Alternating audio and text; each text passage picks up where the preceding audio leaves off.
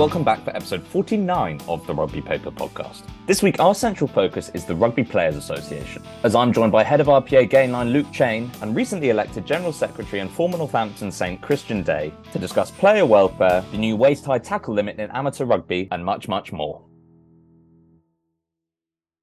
Brendan's back with me. We're also with the Rugby Players Association today, and that will be the central topic of this week's episode. I'm with the head of the RPA Gainline, Luke Cheyne. How are you doing, Luke? Yeah, good. Thanks, Oliver. And recently appointed RPA General Secretary and former Sale and Northampton Saints lock, Christian Day. Congratulations, Christian. Thank you very much. So let's start with that. Um, just this week, you've been elected General Secretary for the RPA. It's a new role, isn't it? Uh, it's not new. It's it's new for me. Um, it's very much kind of a trade union role. So you know, you see, uh, see Mick Lynch is the uh, the general secretary. He's doing a lot of airtime at the moment. But um, no, it's nice to be elected effectively from our membership, and um, you know, to have a really strong mandate going forwards that that we're going to represent our membership as well as we can. So, what is the role? What do you want it to look like? so I am I am now the the figurehead of the trade union. We have a you know we have a real strong team behind me at the RPA, and, it, and it's important to to say that this isn't just my agenda. It's it's primarily the agenda of our players board. But look, I just I think rugby has been through some really testing times in the last two years, as has most of society and most uh, most of business. So nothing unusual there, but I think we've got real opportunity now in the next 18 months to to kind of rebuild, come back with a slightly different look, a slightly different feel, and and make sure that the players are at the core of that. Because at the end of the day, players are what everyone wants to come and see, everyone wants to hear from, and and they should be valued as such. I'm slightly stepping on the toes of your candidacy here, but you've mentioned the past 18 months that rugby has had. What makes you believe that your demand to be able to take that rough 18 months by the scruff of the neck and hopefully have a transformative next couple of years? why me? You know, I've got I've, I've had a lot of experience in English rugby as a player. I played 17 years. I was never the star of the show. I think it's fair to say, but I certainly played with a lot of um, a lot of fantastic players. Made a lot of fantastic relationships along the way. But whilst doing that, I was always very much player centric and wanted to support my teammates, help my teammates. I served time as as chairman of the uh, chairman as yes chair of the players board I was vice chair of the players board. I've been at the RPA now for 10 years. Um, for the last three or four years, primarily my job has been around player engagement, ensuring that the players' voice is heard. And to go through a democratic election, which I'm going to be frank with you, was not a pleasant experience. Um, to put my kind of manifesto, my agenda on the table, and then have it voted upon by more than 600 professional players. There's a fair amount of scrutiny. um, you know, it's not like it's not like I won a, a, lottery to get the job. So, you know, I feel like I've I've done my time in rugby, but I'm just so excited to to provide some leadership at this point in time. Like I said, I think the next 18 months for rugby are going to be transformative. I really do. And I just hope and I and, and going to do everything I can to make sure that, that the players are at the front of the agenda. Yeah, well, huge congratulations again. For those that don't know, it's probably worth saying that other candidates included former Wales Sense Jamie Roberts, former England fullback Mike Brown, uh, Matt Garvey and former Quins prop Mark Lambert. And so, yeah, huge credit to you for being elected and all the best with that role for the next 18 months. Something I wanted to talk about, and is at the time of recording, it's Friday, Jan 20th. This got announced yesterday by the RFU the introduction of waist high maximum tackles at amateur rugby. Brendan, I know you have some thoughts about it, so I'm going to pass the ball to you quickly, and then maybe we could hear Luke and Christian's thoughts as well. Well, yeah, I mean, it came a little bit from the blue yesterday. I mean, we were aware that there had been a, a trial with the championship, which actually was abandoned because, uh, as I understand it, there were too many concussions or an increase in the number of concussions. So it came as a, a bolt from the blue. This is, of course, for the amateur grassroots game. So this, at the moment, is obviously not going to apply to the professional game, but you know, it can show how how the RFU are looking. I, I have my worries about it. You know, the, the old mantra when I was coach was, you know, you can't run without your legs. You go for the legs, you go for the ankles, you go for the knees. You never go higher than the waist, which was fine in theory, absolutely fine in theory, textbook. And when you're young and fit and flexible, it's a it's a very effective way of bringing somebody down, but it's also a very effective way of getting injured. And I can certainly remember a couple of broken noses, lost teeth, a couple of concussions from making those sort of tackles. So I'm not quite sure the logic of impl- imposing this on a on on the amateur game where we're trying to boost playing figures uh, numbers, and so you've got a second and third 15 guys 30, 35, 40, not in the peak of fitness, but still participating in the game, enjoying their game, are suddenly going to have to be making these textbook tackles, which are quite dynamic. You've got to get low, you've got to drive in, you've got to be flexible, you've got to be fit. And I can just see that seeing a fall off in numbers. And also for referees, and again, we're trying to improve the numbers of referees at grassroots level. It's going to be very difficult to ref because again, you're going to have the problem of of the tackle of, of the tackle height riding up as you go in for the tackle. You're going to have runners who aren't running upright in the classical style. They're bent. They're, they're looking to take contact, so they're going to be folded over. So that makes it even more difficult to judge where the contact point, the fair contact point was. So that's going to be a problem. And my final thought was, where are we now then? Because I understand this was also, also going to go to age group schools rugby if you've got if you're an outstanding young 16 17 year old looking to play professional you're brought up on this tackling below the waist uh, regime and suddenly as an 18 year old um, at sale or whatever you're suddenly playing big boys rugby and having to uh, you know adapt to that. So there's a lot going on there. I mean i think everybody agrees that, uh, that every effort must be made to bring tackle heights down. I actually think it's working. I think from six seven years ago in a, a Premiership match, you'd have way more high tackles. Now you are getting red cards and sending offs, but that's because they're being policed absolutely ruthlessly. Um, so I think it is coming down. I just wonder if perhaps a little bit more patience. But anyway, that, that's my view on on the overall picture. I'll be interested to hear what the guys have got to say. I think you should go to Luke Cheyne because um, not sure if you guys are aware, he's actually captained England Deaf and uh, and played to a very high amateur standard. So he's you know he's a bit of an expert in this, and I'd be interested to hear what he says, and then I'll uh, I'll follow on. Cheers, Daisy. I, I think you've uh, you've pumped me up, put my tires up a bit too much there, but I'd probably be in the same sort of line of thinking as, as Brendan. I think look from a from a standpoint of safety, the game is absolutely going to be doing everything it possibly can to make it safer. And I think there's a there's a responsibility of everybody from the govern you know, governance of the game right the way to the players making a tackle to try and make the game safer. Is this the right way to go about it? I'm sure we'll find out. I think the the response over the course of the last 24 hours has you know been pretty pretty negative. Uh, hasn't well, hasn't certainly hasn't been that positive for sure uh, in terms of how this is going to affect the, the, the amateur game. And I think Brendan, you're you're touching upon the points of yeah, second second teams, third teams as well, having to kind of change the habits of a lifetime. There's arguments for, you know, for tackles above the waist to still be quite safe, trying to dislodge the ball, trying to stay away from the head, kind of reduce head contact. So I think it's a difficult thing to do. Trying to trying to make the game safer is not a simple thing to do. But I think you're right. I think over the course of particularly the last decade, that's something we have seen is, is taking place. I think the other consideration is that off the back of COVID, you know, one of the biggest concerns, particularly in the amateur game, is participation levels uh, have possibly dropped. Um, there's lots of lots of talk online and lots of talk kind of in circles that I've been within with the last 24 hours around this possibly having an adverse effect on that, which I hope isn't the case. But we'll wait and see what happens. So you know, from my perspective, you know, we we represent professional players, and, and at the moment, this is this is in the amateur game. So all I would say is, you know, we are a representative body. Any kind of move for this to go into the professional game, I would hope that there'd be a really strong consultation with players. Um, we've seen numerous uh, professional players speak up and, and say, you know, they're they're concerned about this, and I think that's natural. You know, we're changing a game that's that's existed for 200 years and and we're we're making some quite dramatic change at the amateur level. Now, what I would say is, I think the the heart of the change it, it's correct. We we want the game to be as safe as it can be, and we know that the the most dangerous tackle in professional game is head on head is is by far the most dangerous, and that's that's where this change has come from. I guess all I would say is I hope I actually sit on a on a body of of referees who who will discuss this is how are they going to referee it? And I just really hope that we use common sense. I think if if we have an upright runner, then then I hope that they're going to be strict and say it's a waist high tackle.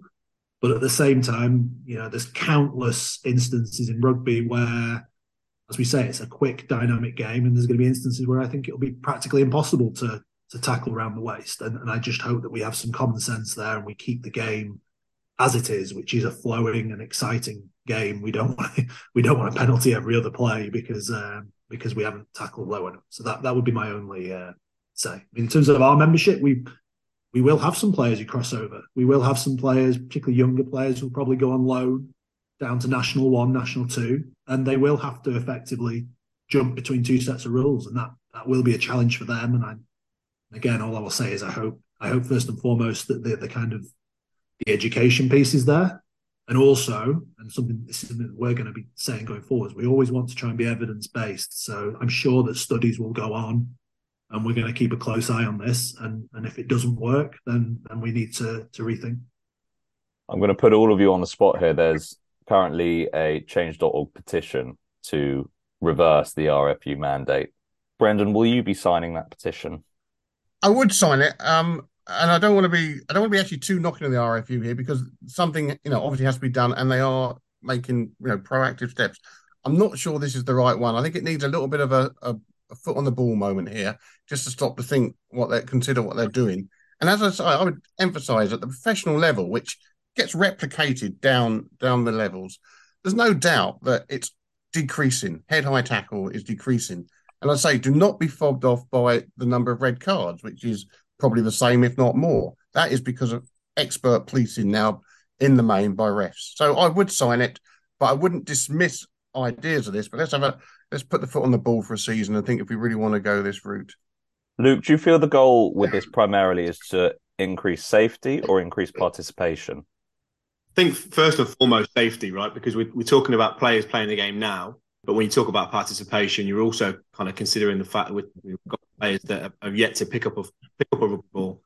You know, I've got a two year old son myself, so in the next couple of years, he's going to be, you know, choosing which sports he wishes to play, and hopefully he gets the opportunity to to play all of them and, and choose the one that that he wants uh, he wants to play on a more longer term basis. Would I like him to play rugby? Absolutely, because it's given me, you know, a hell of a lot of positive opportunities in my lifetime, not not least a career at the moment. But um, you know, ultimately, do I want it to be as safe as possible for him? No question. And I think that's I think as Brendan's talk, talked about at the very heart of this is is about making the game safer. But it isn't a simple, straightforward process. You know, you don't just do one thing. The game isn't. You know, there's so many different things that can happen in an 80 minute game of rugby. Um, and one one thing particularly isn't going to wholeheartedly make the game safer. It's going to be an amalgamation of things. Um, so I think it's possibly a bit of both, but but first and foremost, it has to be about making the game safer and in turn, then hopefully the, the participations won't, won't drop and, and actually they'll, they'll, they'll rise. Uh, and parents of, of, young people would be more than happy for their for their children to be to be playing this fantastic game. I'm going to guess that you won't be signing the petition. Uh, no, I think look for me. I, I, need to. This this last 24 hours alone has been a busy one for us in in, in our RPA world. Yeah, I'm not surprised. Yeah, I know. I, I'm, I'm seeing both sides of the coin. I think that's uh, you know both sides of the argument, which I think is always important to do when you make an informed decision. You need to look look at everything really. But yeah, it's not something that's, that's at the tip of my uh, tip of my agenda at the moment to to be signing any sort of petitions either way. I want to transfer and slide quite nicely into player welfare, and I know the RPA released a statement last year saying they want, wanted to get the number of games down to thirty uh, for professional players. Christian, why is thirty the magic number? Yeah, so that came out of um, some studies that have gone on. So if you there's a England leads the world in this. So there's a an acronym of PRISP. It's basically an injury study for the professional game. So we, we keep a record of all injuries that occur and how long it takes to recover, and, and with the aim of, of producing player player welfare, player safety. So from from that many many years ago, there was um, a study done out of Bath University, which basically set the game limits as they were, which were 30 full games or or 35 game involvements. And, and it's done on kind of a bell curve. You play too few games, you're at a higher risk of injury. And if you play too many games, you're at a higher risk of injury. And there's a real middle middle to that curve where mm. players generally, if they, they're playing that number of games, experience fewer injuries. Makes common make, makes perfect sense. And, and, what we did last year was we actually paid um, a PhD student at Bath University to run the same study, but with all the updated figures. So rather than being out of date, we want our current members to have exactly the same protections put to them.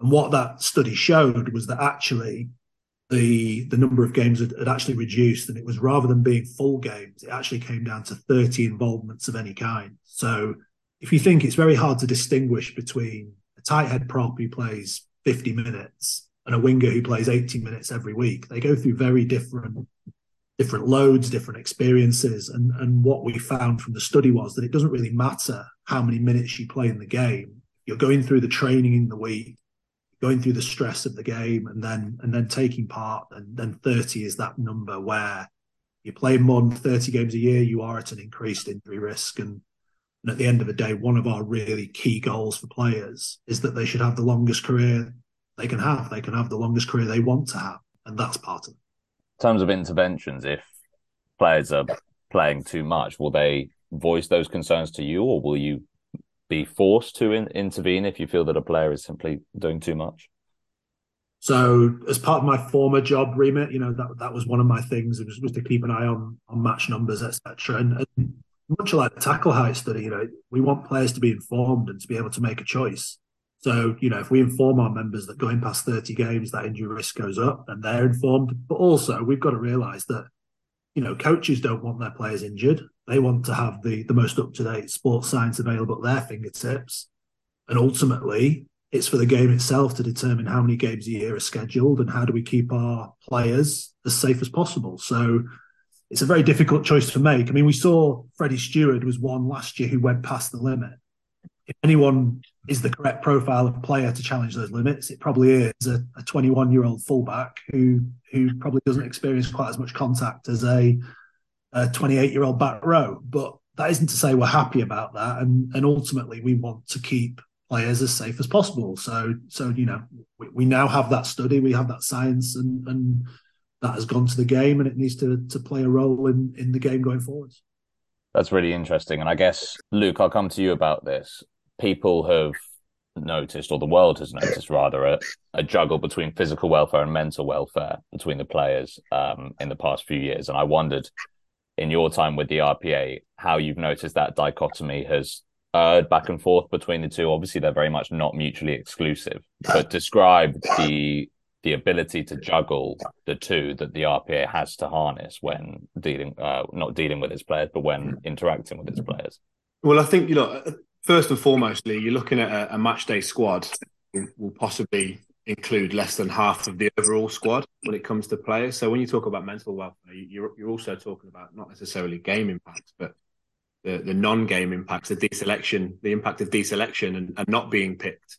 So it isn't a straightforward lineal kind of conversation that you're talking about in that sense. But yeah, 100%, the, the, the two are intertwined uh, and the, the number and, and, level of games that, that the players are playing now is absolutely a, you know, um, a point in which we need to be we need to be very kind of forthcoming around what's best for for players, um, both from a physical and, and, a mental perspective. I don't think that that our sport is alone in that. You'll see the PFA and, and, and, many football bodies talking around the the nature of the the sporting calendar, particularly off the back of the World Cup uh, and you know the, the, the Christmas Premier League kind of schedule. Um, when you look at the Championship, I'm digressing a little bit now, but I've, I've got to take the opportunity to talk about the fact that I'm a Coventry City fan and for periods over the course of November, December, January, they were playing kind of almost three times a week. You know, so I think from from from our point of view, our, our role in in within professional rugby is to look after the the, welfare and the well being of our players, um, and everything's taken into account. Um, but yeah, I don't think it's straight. We play a certain amount of games, and therefore that you know, the, the result of that is that your mental welfare is affected as X there's there's lots of things going on. Um, you know, we're, we're, talking about a squad in, in many ways that's possibly getting bigger due to the nature of how things have, have worked with salary caps. A lot, lot, more younger players, so there's a lot more players that are actually not playing as much as what perhaps we'd have liked them to, maybe even and, and what they were perhaps a couple of years ago as well. Do you feel then? Oh, sorry, go on. I was just going to say, I think this is vital. And I think we're, as the game is becoming more and more professional, and, and we are a young professional sport, we shouldn't forget that. I think the mental side of things is becoming more and more valuable, and we need to ensure that we do more and more work in this area to protect players. So, you know, as a as a really good champion of it, Alex Sanderson at Sale puts huge importance on it. Huge importance. It's it's one of those things you can't really see or measure, but you need the protections there. That's something we we give the players in, in terms of confidential counselling should they need it. And the numbers that use that each year always shock me. Um, that's why we need development managers in the clubs. Luke is one of them, who are there as that independent sounding board. But, but as I said, a lot of clubs are seeing real performance gain. You know, if you can be ahead of the curve here, you can get significant performance gain. And yeah, I think it will continue to become more and more important with time. I think just on top of that, Christian, when we talk about kind of identity and athletic identity, that's one of the things that a lot of athletes struggle with when they when they leave their sport. Rugby players are no different. They've been used to being a rugby player, and life as a as a professional athlete, life as a professional rugby player is very short term. We play on Sunday, we've got then Monday, we follow into the rest of the week, we recover, we train, play again on Saturday, and the you look at kind of uh, how that weekend goes away from sporting life, but family life in terms of kind of well-being can very much depend upon what the score is at five o'clock on a Saturday afternoon. Now, now for me, apart from being a Coventry fan, I'm going to mention that again. Apart from you know, for, for normal normal people, your life is pretty kind of con- constant in terms of the ups and downs, and maybe you'll have some big peaks and big troughs with you know significant events. But from a professional athlete's perspective, you win, you lose, you win, you lose. You know, and that and that's something that we we're really trying to build through the through the Gainline program, working with the players, working with the clubs to, to build opportunities for players to add to their identity more than just being a rugby player. Because if there is more to them than just being a rugby player, there's more that they can associate themselves with than the result at five o'clock on a Saturday afternoon.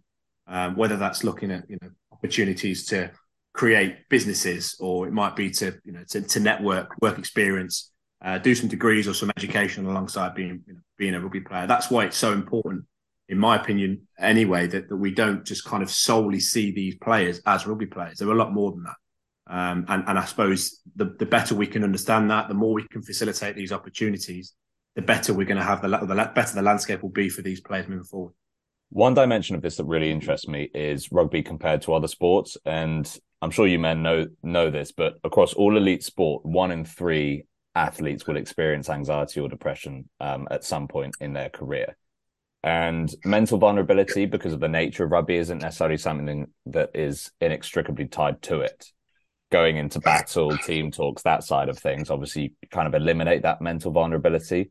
Do you think rugby is then hampered in that sense by that mindset in a way? And also, obviously, a massive degree of confidentiality here. But from what you've seen, and this is a question to either Luke or Christian, whoever feels better fit to answer it, is there that number of people affected by it? I, I, would not want to assign a number to it at all. Uh, as Luke said, we have such a diverse membership of players in the Premiership, in the women's game. The women's game is a really interesting space in terms of. I absolutely love working with the Red Roses. They are an amazing group, but they are very, very different to the men's players. Very, very different. And it's important as the women's game grows, we, we recognise that, and they need to be treated as as, as much as they're rugby players. They're you know they're they're a different group to our men's members. I mean, I, have seen the mental health. I've I've lost uh, I've lost friends and teammates uh, to suicide, and some of the protections that exist now did not exist when I started playing. So that's that's to the credit of the game that we're building those in and they're starting to exist. One of the big challenges for me that I can speak about is retirement because, like Luke says, as much as you go through the ups and peaks and troughs, you do that as a team and as a squad. Seldom do you do that alone. I would, you know, injury is a time where you might do it alone or, or losing selection, but mostly as a squad. And when you retire, you lose that. And that's that is difficult. That is difficult not to have that that group support. And again, it's work we're trying to do more with now in terms of a, a retired player network and trying to make sure that we don't, you know, players don't just leave the game and, and leave behind that that support network that they always had. Brendan, in your time in rugby, how have you noticed the mental health discussion in general? Because actually, I think we've only really spoken about it probably in that retirement episode we had with Tony Underwood and Phil mm. de Glanville. Other than that, we haven't, not with you on air anyway, with a few of the current players and the younger guys. Yeah. Yeah, no, no, it's it's uh, it's entirely different. It's out there in the open now. I mean, it was just not spoken about, and and the rugby. It was almost a badge of honour that rugby didn't talk about it because you know, rugby guys were strong physically and mentally, and, and they they didn't suffer from this, or you know, so the narrative went. And of course, that that was nonsense. They're elite sportsmen, and and a high percentage of elite sportsmen have have these insecurities. Uh, it comes with the territory. So I, I was very interested there to hear what Christian said. It, it, yes, you have the mental health difficulties in your playing days, and but you're absolutely right. You have the backup of the team, uh, the club it's always struck me that it must be the loneliest place in the world if you retire the first Saturday of the next season. I mean, you know, what do you do with yourself? Um, so if you're then encountering difficulties as well, missing the sport, I can imagine that mental health difficulties can pile upon each other soon after, you know, very soon after retirement, uh, unless you've got something in place or you know you've thought it through about what you're going to do uh, in retirement. So I mean, it's great. It's all out there now, or just about all out there. It took a time with rugby because there was that sort of inner pride not to discuss it, but that that was that was a nonsense, and and you know, I'm glad that it's a different sort of environment now.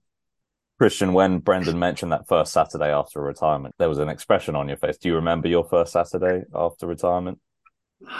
No, I don't. It's it's, it's strange because retirements happen in different ways. The, the, hardest one must be if you're a 25 year old player and, and, injury ends it up, because the next Saturday might just be next Saturday, uh, and you will sit there with with a, a knowledge that your knee or your shoulder or, or whatever bit of you just won't let you do it anymore, and that must be so brutal. You know, for me, I was very very lucky. I played 17 years. I chose the year I finished, and it was all part of the plan and what I would say now is I, I really am a fan of rugby now, whereas when I was a player, I probably wasn't because I didn't want to watch a game. I wasn't playing in because that was work. I, I, wouldn't watch the game and enjoy it. I'd be watching it thinking, oh, they do that line out in this area of the field. Oh, that player's got this strength or this weakness. Now I just love watching a game because I love watching rugby. And I now watch pretty much every game on TV I can. So shows you how that dynamic changes. I do think some clubs do it well. Um, you know, I need to say it. Wasps had a fantastic pass player group, and they're very strong in that area. Northampton Saints have just launched one this year, and it's it's actually amazing networking with you know guys who played 50 years ago, and and and then me who's just retired. So it's uh, yeah, I think that past player piece is important, and and it certainly can be a challenge, particularly if you feel like you lost that identity and you didn't want to. That that must be very very tough. I was going to say that that feeds in again to the point I just made around around you know sport is is unpredictable, um, and that identity piece is that's why it's so important because without sounding like a broken record for, for, for players, particularly, you know, you don't know when it's going to happen, when it's going to end. We would love all of our players to have the, the length of career that someone like a Christian did, and I still don't believe he wasn't a fan. I think he was watching YouTube clips of lineouts for pure enjoyment when he was playing. Uh, you know, but in that sense, like Christian saying, he, you know, he was uh, was very fortunate to have had the, the length of career that he had, to choose to hang his boots up at the time that he wished to do so. But also going back to that point, one of the things that I suppose we we haven't mentioned in that conversation is that Christian, as a, particular example, was very very proactive with with with recognizing that was a lot more to life than than being a professional rugby player, and so the ability for him then to, to go from being a professional rugby player to not being a professional rugby player is possibly a little bit to, to, to, an example that you just mentioned there when it's kind of over through injury you know, at one point or another. So look, but the, the point I'm trying to make is is is seldom do we have any kind of professional players that are playing well into their 40s. Um, so we know at some point for, for the majority of players that are playing, our members that are playing today, within the next 20 years or so, they will have a final day as a professional player. And the more that they can do, the more that they can prepare for that, emotionally, but, but importantly through their network, through exploring what their interests are outside of being a rugby player. Um, hopefully, that the better that transition is, is going to be for them. What does the RPA offer in that department in terms of yeah foregrounding your potential retirement? Well, that that is exactly what our our our Gainline program is is uh, is in place to do. And, and look, preparing for life after rugby is, is a big part of it. It's not the only part of it. There's lots of lots of evidence, lots of research to, to suggest that actually players exploring opportunities away from from playing will actually help their playing careers now, which is a, you know the performance benefit side of, of what the Gainline program and, and the work that our incredible development managers that work in at the clubs with the players do. It's hugely important. But yeah, absolutely. From I think the big thing is it's built around um, you know collective, but importantly, it's built around the individual needs of each of the players. We want the players to explore what's important to them, what their interests are and for some players, particularly now the game is as professional as it, as it is, and it has been for the last 20 years or so, we know that players will come from school to uh, straight to, to professional sport. And, and for some of them, they might not know, unless they make the effort to, to step outside of that bubble, they might not know anything different until the day that they do retire. So we want them to explore their interests. We want them to explore what they want. It's not just the same sort of pathway for everybody. You go from you do a degree because that's you know that's what you must be doing a degree at, at the age of 18 19 20 for some players that's not going to be relevant um, and absolutely we don't want to shoehorn pigeonhole players into doing a degree or going to university if that's not what their interests are. You know uh, the, again the big thing is, is, exploration. We want we want the players to understand more about themselves. We want for them to understand what their values are what's important to them as people and then get the opportunity to go and go and try things. You know we've got a, a commercial partners with the we've got some fantastic commercial partners as well that, that we can we can utilize and, and, and players are able to utilize from a work experience perspective as i said earlier we've got a, you know a bit an increasing kind of uh, level of entrepreneur, uh, entrepreneurship skills players, lots of brilliant businesses that, that players are now starting that, that we can kind of support and uh, and help to help to develop those as well. But I think it, ultimately it comes back to trying to learn a little bit more and explore a little bit more about themselves and, and what interests them. Uh, and then the rest, we can't guarantee what's going to happen next year, or in five years, or in ten years' time. But what we can look to try and do is, is make the players as best possibly prepared what for what comes to tomorrow as, as we possibly can. Just to provide some context there, the RPA supplies a, an independent development manager to every single Premiership club, to the Red Roses and to the Great Britain Sevens team. So that that independent development manager is there purely as a sounding board, as a development aid to the players. They they can choose to engage or not. We we obviously are proactive in that department, but in the day, the responsibility lies with the players. The resource is there. And what an 18 year old player wants compared to what a 30 year old player wants will be very different. But that's why we employ skilled people in that regard. We also supply education grants for players so they can apply for education. That's the path. Um, and as Luke said, it's becoming, you know, more and more players are starting to do something outside of rugby. That that entre- entrepreneurship is quite of interest to players, and I think it's brilliant. You know, if I, if I look back, the one thing I wish I'd done was start a small business. Because as much as it might not have uh, paid for my retirement, I'd have learned so much in terms of accounts and marketing and how to write emails, how to use Excel. And that's that's one thing I wish I'd done. And, and there's so many examples that Luke could give you of players around the Premiership doing that right now. Yeah, we've had a few on this podcast. The one that stands out to me is Jake Woolmore's gin business. Yeah, XV Gins. There we go. Jake will thank me for that.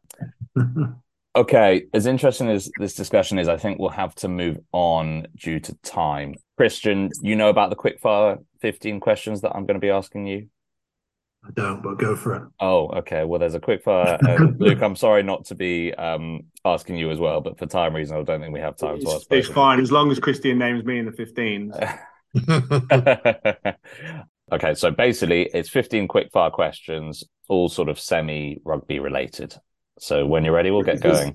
Is this like general knowledge or no? Oh no, no, no, hell no, no, no. okay, it's it's about it's about you specifically, like your well. Okay. First one is nickname, best rugby memory, that sort of stuff. Okay, got you. Right. Nickname. Daisy. Like the flower. Just like the flower. Best rugby memory. Oof. Uh, probably lifting the premiership with Saints. Most embarrassing rugby memory. Um, oh God, too many. Uh, probably, probably in my early days, as a young player at Sale, I um, I made a bit of a hash of a kickoff, which uh, ended up hitting me on the head, and it kind of got very much magnified in a player meeting by, uh, by a coach. So that that was probably the one. At least it wasn't a knock on. Pre-game tune.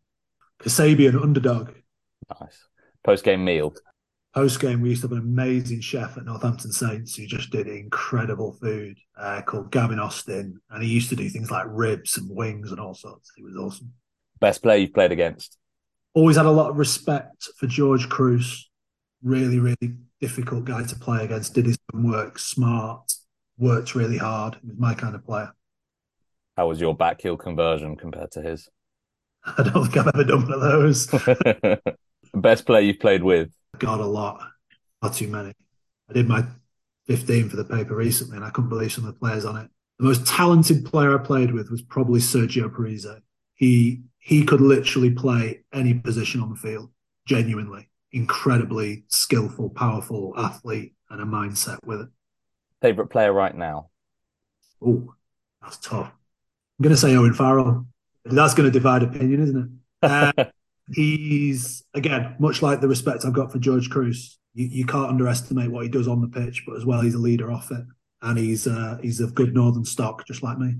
I take it you think he should have held on to the England captaincy then? What three coaches have given it him now says something. I think. Yeah, rugby idol. Growing up was Jonah Lomu. Jonah Lomu rugby. Yeah, he was he was the first megastar of the game. I think. Favorite stadium. Franklin's Gardens. Favorite gym exercise. Putting the music on. Occupation if rugby didn't exist.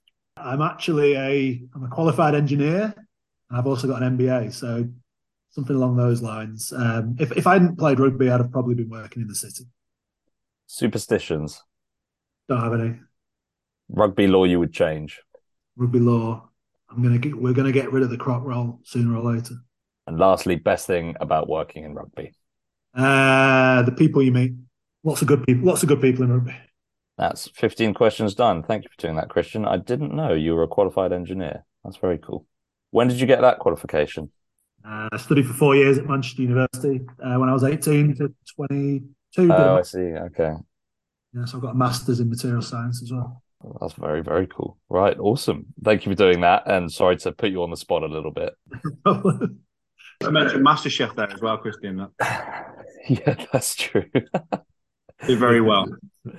Okay, now we've got about 20 minutes left, just under. Um, I want to talk about Worcester and Wasps. Basically, look, there's no real way to introduce it except what were your guys' roles there? What was the RPA? You know, were alarm bells ringing from way earlier than they were publicly, for example? Yeah, maybe maybe if I frame this and then Luke Luke was so heavily involved with this and deserves so much credit, so I'm going to let him take over at some point. But two horrible that have happened to to clubs and our members and and employees and everyone connected with those clubs. And and first and foremost, that human element of this is often and I've almost forgotten about. Like you talk about the clubs disappearing, and you know we're, we're going to get buyers to re- resurrect them, and what division are they going to be in? You know, we we ultimately were dealing with over hundred players who lost their job overnight, and it was brutal. We've already talked about how tough it is for players if they lose everything at once. So two very two very different circumstances. Worcester was a club that developed over time. We knew there were issues. We were offering support along the way, but it still wasn't an easy thing when it eventually got there. Wasps was very different. Wasps was very, very fast. It came right on the back of Worcester and almost doubling that up. So we we almost had, had kind of finished that initial phase of support at Worcester, and then Wasps arrived, bang, and and Luke is still supporting players now from that. So two terrible things to happen. And if, if we learn anything else, it's that we can't allow those that happen again. We we know that COVID caused major issues. We know that finances were stretched, but two two dreadful, dreadful things that happened and and the support given was was difficult to give and but was absolutely vital. And I'm gonna let Luke take over and tell you a little bit more about that. Yeah, I think um just to just to add to that, I think someone asked me once how would how would you describe it, and I kind of gave two examples from the Worcester and Worcester situation and the Wasp situation. A bit of a you know I suppose a dark one, but you think of a, an elderly grandparent who is possibly you know getting on a bit, has had a few few, few illnesses. Um, and this is the Worcester situation. It kind of you kind of knew it was happening. You kind of just weren't sure exactly when and when that kind of day did come on, on the 5th of October, which obviously we were aware of, but there was always kind of hope that, that things would be rectified and sorted, but, you know, ahead of that. Um, it was still, you know, you, you, were kind of, you'd expected it to happen, but it still hit you just, just as hard. And I'm talking about my perspective now as well as, as the players having, you know, having worked very closely with them and supported them. And in the Wasp situation that happened, obviously, you know, almost simultaneously, it was like having an elderly grandparent who kind of had a bit of a cold that very quickly turned into pneumonia and bam, you know, there was kind of very the very sudden nature of it. You know, we, are talking about 116 players here. We're also talking about hundreds and hundreds of staff that lost their job. And importantly, we're also talking about thousands of people, thousands of supporters who use rugby in those two particular clubs as their outlet, as their, you know, as, as one of the, you know, the, and you've seen the outpouring of support for, you know, for players and, and for clubs, which is absolutely magnificent as well. But we can't lose sight of the fact that this has been a hugely a hugely important time for, for many you know, many thousand people who you know, pour their hearts and souls and, and well earned money into into those two clubs particularly. It's a, it's a sport that we all love and sport that we all enjoy, and, and, and many fans of those two clubs have had that taken away from them in the last few the last few months. But yeah, very tough. It was, you know, I think there's, there's been lots spoken about, and lots of the players have, have, spoken about their experiences, which is hugely important because we have to remember the the human level of, of, of the effect of, of these two situations. Not not not least from a from a playing and a job point of view, but you know, people's families, kids, players who have travelled over from various parts of the world to ply their trade in, you know, what we believe to be the best league in the world. Um, and for this to happen is is is truly, you know, it's heartbreaking for a lot of these people, and, and, how that's going to affect them from a financial standpoint, from a living basis point of view. You know, we've got kind of forty of the players, those 116 players, are now applying their trade in some form overseas. Forty is a, is a, it's a massive, massive number of, of people who have who, who lives have changed quite significantly, and a big proportion of those forty players have kids, you know, have partners, have families, and so it's not straightforward. It's it's maybe um, and that's something that maybe I think people tend to not necessarily understand too much. They'll look a lot of the rugby. It's it's it's cruel. It's this that and the other. But this is this is people's lives. These are, are young kids that are having to be pulled out of school and then moved to a different country. Um, and again, in many ways, on short term contracts that might elapse possibly sooner than June, but at least at least at least at June, there's lots of change for for these people. You know, we've seen a lot of a lot of players that are having the opportunities in the Premiership. We know aren't aren't necessarily there due to salary cap, but also budgets. And so these players are now having to having to find other opportunities most of the time for for less money than what they were they were earning initially. And again, you know, there'll be people, there'll be cynical people out there going, well, they were earning a hell of a lot of money anyway. Well, some of them, actually, a lot of them weren't earning ridiculous money. And, and even still, that's if that's what you're used to earning. I think if, if I was to lose my job overnight and then had to significantly change where I was living uh, and how much I was earning to support my family would have a massive impact on on not only me but my wife, my children. So, you know, we, we can't lose sight of the of the human, the kind of the the human nature of the human level, sorry, the, the impact that this has had. But you know, look, thankfully we're in a position now where we've got you know the majority of players have got some form of playing contracts. Um, again, they they will differ in terms of their length or where indeed they are. Um, it's certainly a life experience that none of the players would choose chosen to have happened. But I'm sure, you know, on reflection, even you know, even now, kind of three or so months later, we'll look back and, and say that it's been a, been an important time and they've learned a lot from it uh, as well. But yeah, as Christian said, you know, it's just so crucial that this absolutely cannot happen again within within professional rugby. Um, you know, you look at the, the, thousands and thousands of people. You look at the the, the model of um, you know the, the, product on the pitch and how how spectacular it is. You look at the you know the England games. You know where you know nearly hundred thousand people turn out for, for these games in the Six Nations. They're they're absolutely amazing spectacles. You know, it's supported by millions of people, we just can't allow it to happen again on, on, a, on a human level, really but yeah, look, things things are hopefully looking looking looking uh, looking up, particularly for those two clubs, and we hope to see them back in some form next season. There's still a lot to a lot to be done, a lot of uh, hurdles to jump and things to jump through in order to, to make that happen. But um, yeah, things are looking relatively positive. We hope. Just in terms of the, the tangible things that were done, the, the, the kind of the redundancy process is a very complex one. The players were all given legal support around that that's still going on now in terms of being rugby creditors and things like that, trying to make sure that they can they can get their their fair share of money back if possible. So players are still navigating through that now. Um, we actually brought forward an initiative that was supposed to launch this year, which was a free agents list for players. It's something we're going to do going forwards because I'm not going to celebrate it, but it was actually quite successful. I think we had about 70 players put their names on the free agents list that went out to um, all heads of recruitment in the Premiership in Scotland, Wales, France, and we saw quite a large proportion of those players picked up off the list. So that was something we'll look to do going forwards and continue doing. And more than anything else, you know, I, I mentioned that each club has a development manager. I think we actually assigned three development managers to those two clubs at that point in time, purely to check in regularly with the players, ask what their circumstances were, ask if there was anything we could facilitate you know, one group that were potentially forgotten about were the academy players, where we managed to um, speak with Premiership Rugby and the RFU and make sure that any compensation payments for the league were waived to, make sure that those players were employable as possible and could move to other clubs immediately. And as a result, we saw practically every single academy player picked up almost instantly. That that player pathway now, you know, Luke and I both sit on a development group which looks at player pathways the route to professionalism for players in that area has now been, you know, challenged. And the RFU have stepped in. We have two RFU academies now, like we do in Yorkshire. But we've got to make sure that pathway is reignited and make sure that that the you know the really elite young players still have a pathway to professionalism. So it goes far far beyond you know Worcester Worcester going out of business, and we hope they come back. There's there's so many levels of support that, that are needed to try and minimise this this turmoil that's been created. I think just on top of that, Oliver. Sorry, just just I think because because Christian won't do it, so I will. The, free agents list was something that, that Christian was, was, trying to implement, as he said, for, for, for this season, just due to the nature of the, the number of players that kind of leave contracts to to our membership, and that was a it was a hugely successful process that, that Christian drove. I think it would also be really, really important, uh, as Christian's touched upon, to, to talk about the you know the wider kind of development managers gain line program, but also specifically to name Mark, Mark Lambert, the head of rugby policy at the, at the RPA, who was who was huge and has been huge throughout the whole process. And importantly, Rich Bryan, the player welfare director of the RPA, from a legal standpoint, um, particularly works night and day. And when I say night and day, I'm, i seriously mean night and day at times. Uh, you get an email from him in the uh, the depths of the morning. You're thinking, "Hang on a minute, what's going on here? Rich? You need to get a bit of sleep." But um, yeah, I think that it's been a it's been a huge effort from from everybody, particularly in, in our space. Um, and, and never has there been possibly a more important time for players to be well represented and well supported as, as what this one has been. And yeah, I'm really, really proud of, of, of the impact and the work that we as an organisation have, have, done for our players over the course of the last few months.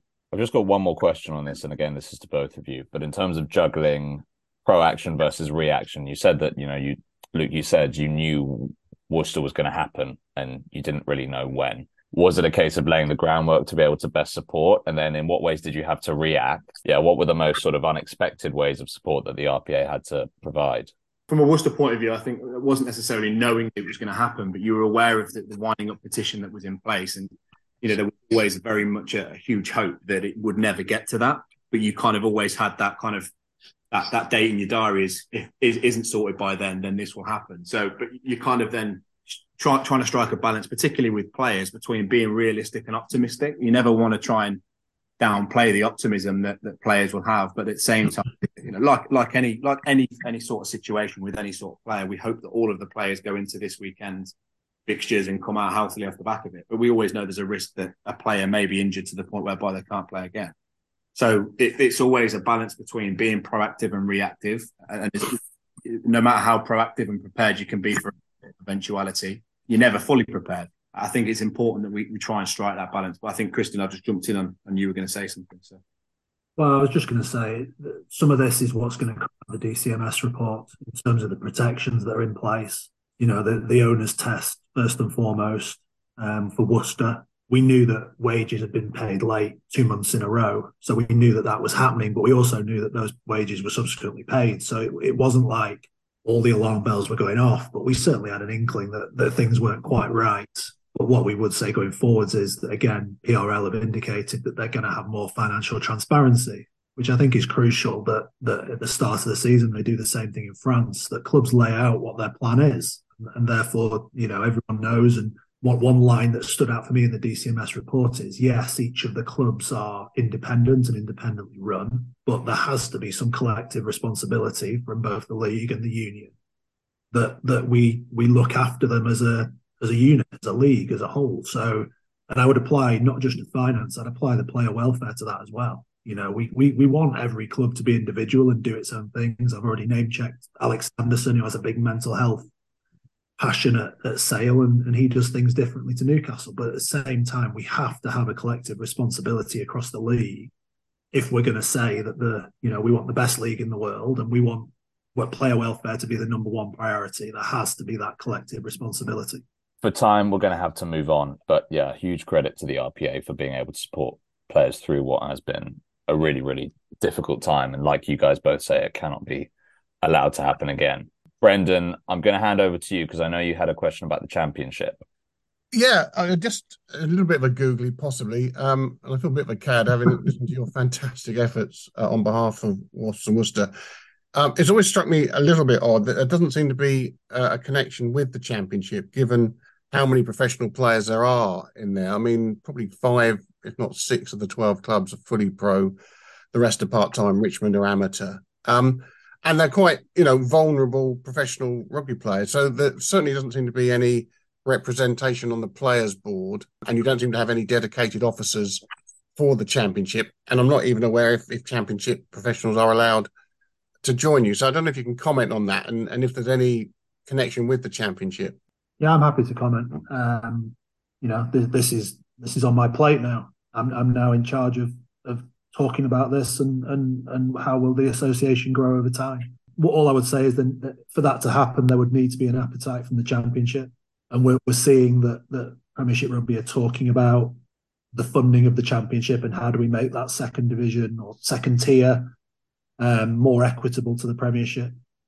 A big stumbling block at the moment would be that in the Premiership we have a standard contract that every player signs, and, and there's a unity there. As I said, a collective responsibility of how we treat players. The Championship doesn't have that, and, and that produces difficulties in terms of representing a collective, which is ultimately we represent. All I would say is that that my, personally for me, I've got a real passion for the women's game. We represent the Red Roses. We want to make sure that that uh, Premier 15s cohort of players will be represented correctly going forwards. And I see no reason why we wouldn't also look to the championship and look at ways of representing them. But we would need some steps to be taken by the rest of the game to facilitate that. Yeah. A strong funding model for the championship. And we would need desire from the championship clubs and their players to to want that representation and to to match up to some of the demands demands you know some of the norms that we have in the Premiership, for instance. I notice you do have a, a second tier sort of membership of 130 pound a year for those earning less than 30,000, presumably younger academy players, first year pros. Is is that not an area you can move into? Uh, maybe championship players allowed to be like associate members, or at least enjoy some of the overall protection that you, as the trade union of professional rugby players, does provide. That's an initiative that we're actually working on right now. So that associate Certainly as, as almost like a parachute for players who drop out of the Premiership and into the Championship. As I said, going forwards, I think I think the, ne- the next eighteen months will re re-examine rugby union in this country, and we will come out of the next eighteen months with with something a little bit different. I think, and I'm certainly open to looking at the championship as, as a group of players that I'd love to represent. But like I said, it's it's a collective responsibility. Me saying you're an RPA member now will not solve all the problems that those players have. We need uh, we need a collective effort. Yeah, yeah, that's fair enough. Perfect timing that I think. I think we'll wrap up now, Christian. I know you have to go to a Red Roses meeting. So Christian and Luke, I want to say a huge, huge thank you um, for joining us today. And yeah, huge credit to you both for providing the support to players, which is more necessary than ever. So here's to, you know, many more years of the RPA's fantastic work. Thank you, Oliver. Thank you, Brendan. Cheers, guys. As always, get a copy of the Rugby Paper available in stores on Sundays or have it delivered to you through our digital subscription. Next week is a don't miss as we commemorate episode 50 and exactly a year of the Rugby Paper podcast. We preview one of the biggest and most exciting Six Nations tournaments in recent memory, and joining our full house of columnists is the first ever special guest on the Rugby Paper podcast, former British and Irish lion Jerry Guscott.